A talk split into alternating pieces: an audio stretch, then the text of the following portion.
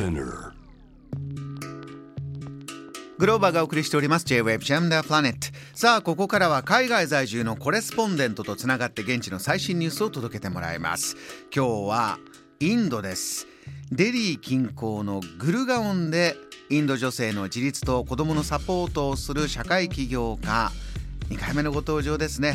鶴崎さん、よろしくお願いします。はい、お久しぶりです。お願いします。お久しぶりです。鶴さん、インド大変暑い3月中旬からの熱波はニュースにもなってますが、そちらいてまず今の気候いかがですか？はい、インドは今週も毎日日中は40度を超えてまして、今日も今もお昼なんですけど、こっちとても暑いです。鶴さんはもちろん日本でずっとお暮らしになってて3年前からそちらですけど、日本も暑いんですが、はい、日本の暑さと比べてそちらのその連日40度というのはどんな世界ですか？そうですね、なんかもう外に立ってるだけでこう肌がヒリヒリと痛むような暑さですね。暑さで痛む、とことん寒い時も痛いですけど、とことん暑い時も肌が痛む、データでいうと過去何年で最高なんでしたっけ？ですね、3月、今年いつもは4月5月が暑いんですけども、今年はちょっと熱波が来るのが早くてですね、3月の平均の最高気温が過去122年の中で一番高かったみたいです。影響どんな風に出てますか？そうですね、いろいろなところで出てまして、それこそ学校が休校になってしまったりとか、あとは作物に被害が出てしまって輸出ができなくなったりとか、もちろん電力が、安定しなくて、どこかで供給が逼迫したりってするような地域もあったりしました。専門家の分析ですと、この状況は続きそうだということなんですか？そうですね、やっぱり気候変動の影響でこのような熱波になっているということで、今後も気候悪化っていうのはどんどん進んでて、インドは影響を受けてますので、もっと長期化して、もう今後どんどん暑くなっていくだろうというふうに予想されているので、すごく不安に思っています。このね、お日様ってありがたいんですが、今の太陽活動が地球に暮らしてると、ちょっと僕ら暮らしてる分には暑すぎるというような日が、特にインドだと増えてきてますけど、鶴さん、そちらでイン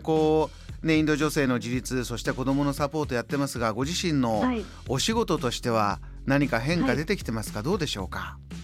そうですね、普段私が関わる方々っていうのはスラム街に住むような貧困層の方が多いんですけども、やっぱりこの熱波の中でも、他に生計を立てる手段がなかなか皆さんないので、やっぱ外に出て日雇いの建築工事の仕事に皆さん出かけられているので、やっぱりそういった方々への影響は本当に計り知れないなというふうに思っています。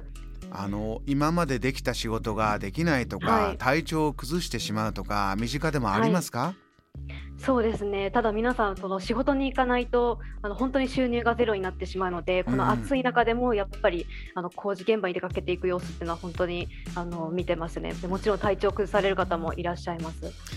鶴さんとしてはどういうことをやっていこうというふうに今お考えになってます？はい、私は今ですね、スラム出身の女性たちにパソコンの使い方を教えまして、で IT アウトソーシングのビジネスを行っているんですけども、今後はインドは気候変動の影響を受け続けるっていう側面もありますので、そういった意味でもスラムの人たちの生活を守れるような雇用機会をさらに作っていきたいなと思っています。インドは IT 大国でもありますからね、そういう教える側の優秀な方も大勢いらっしゃるんでしょうから、そこがうまくつながっていけばというふうに、活動なさってる。インドと言いますと、日本ではつい先日モディ首相の来日もあって、またいろいろな方と話し合ってる様子もありました。そちらではこういったことも話題になってますか？はい、インドのモディ首相が来日したことはですね、こちらでも非常に話題になってまして、で岸田総理とは前回、今年の3月ですねにインド訪問以来の対面だったようなんですけども、3月に岸田総理は今後5年間でインドに5兆円を投資するっていうことを発表したかと思うんですけど、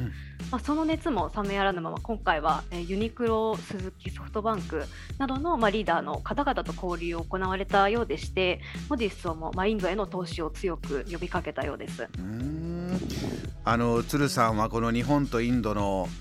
人の交流、真っただ中にいらっしゃいますが、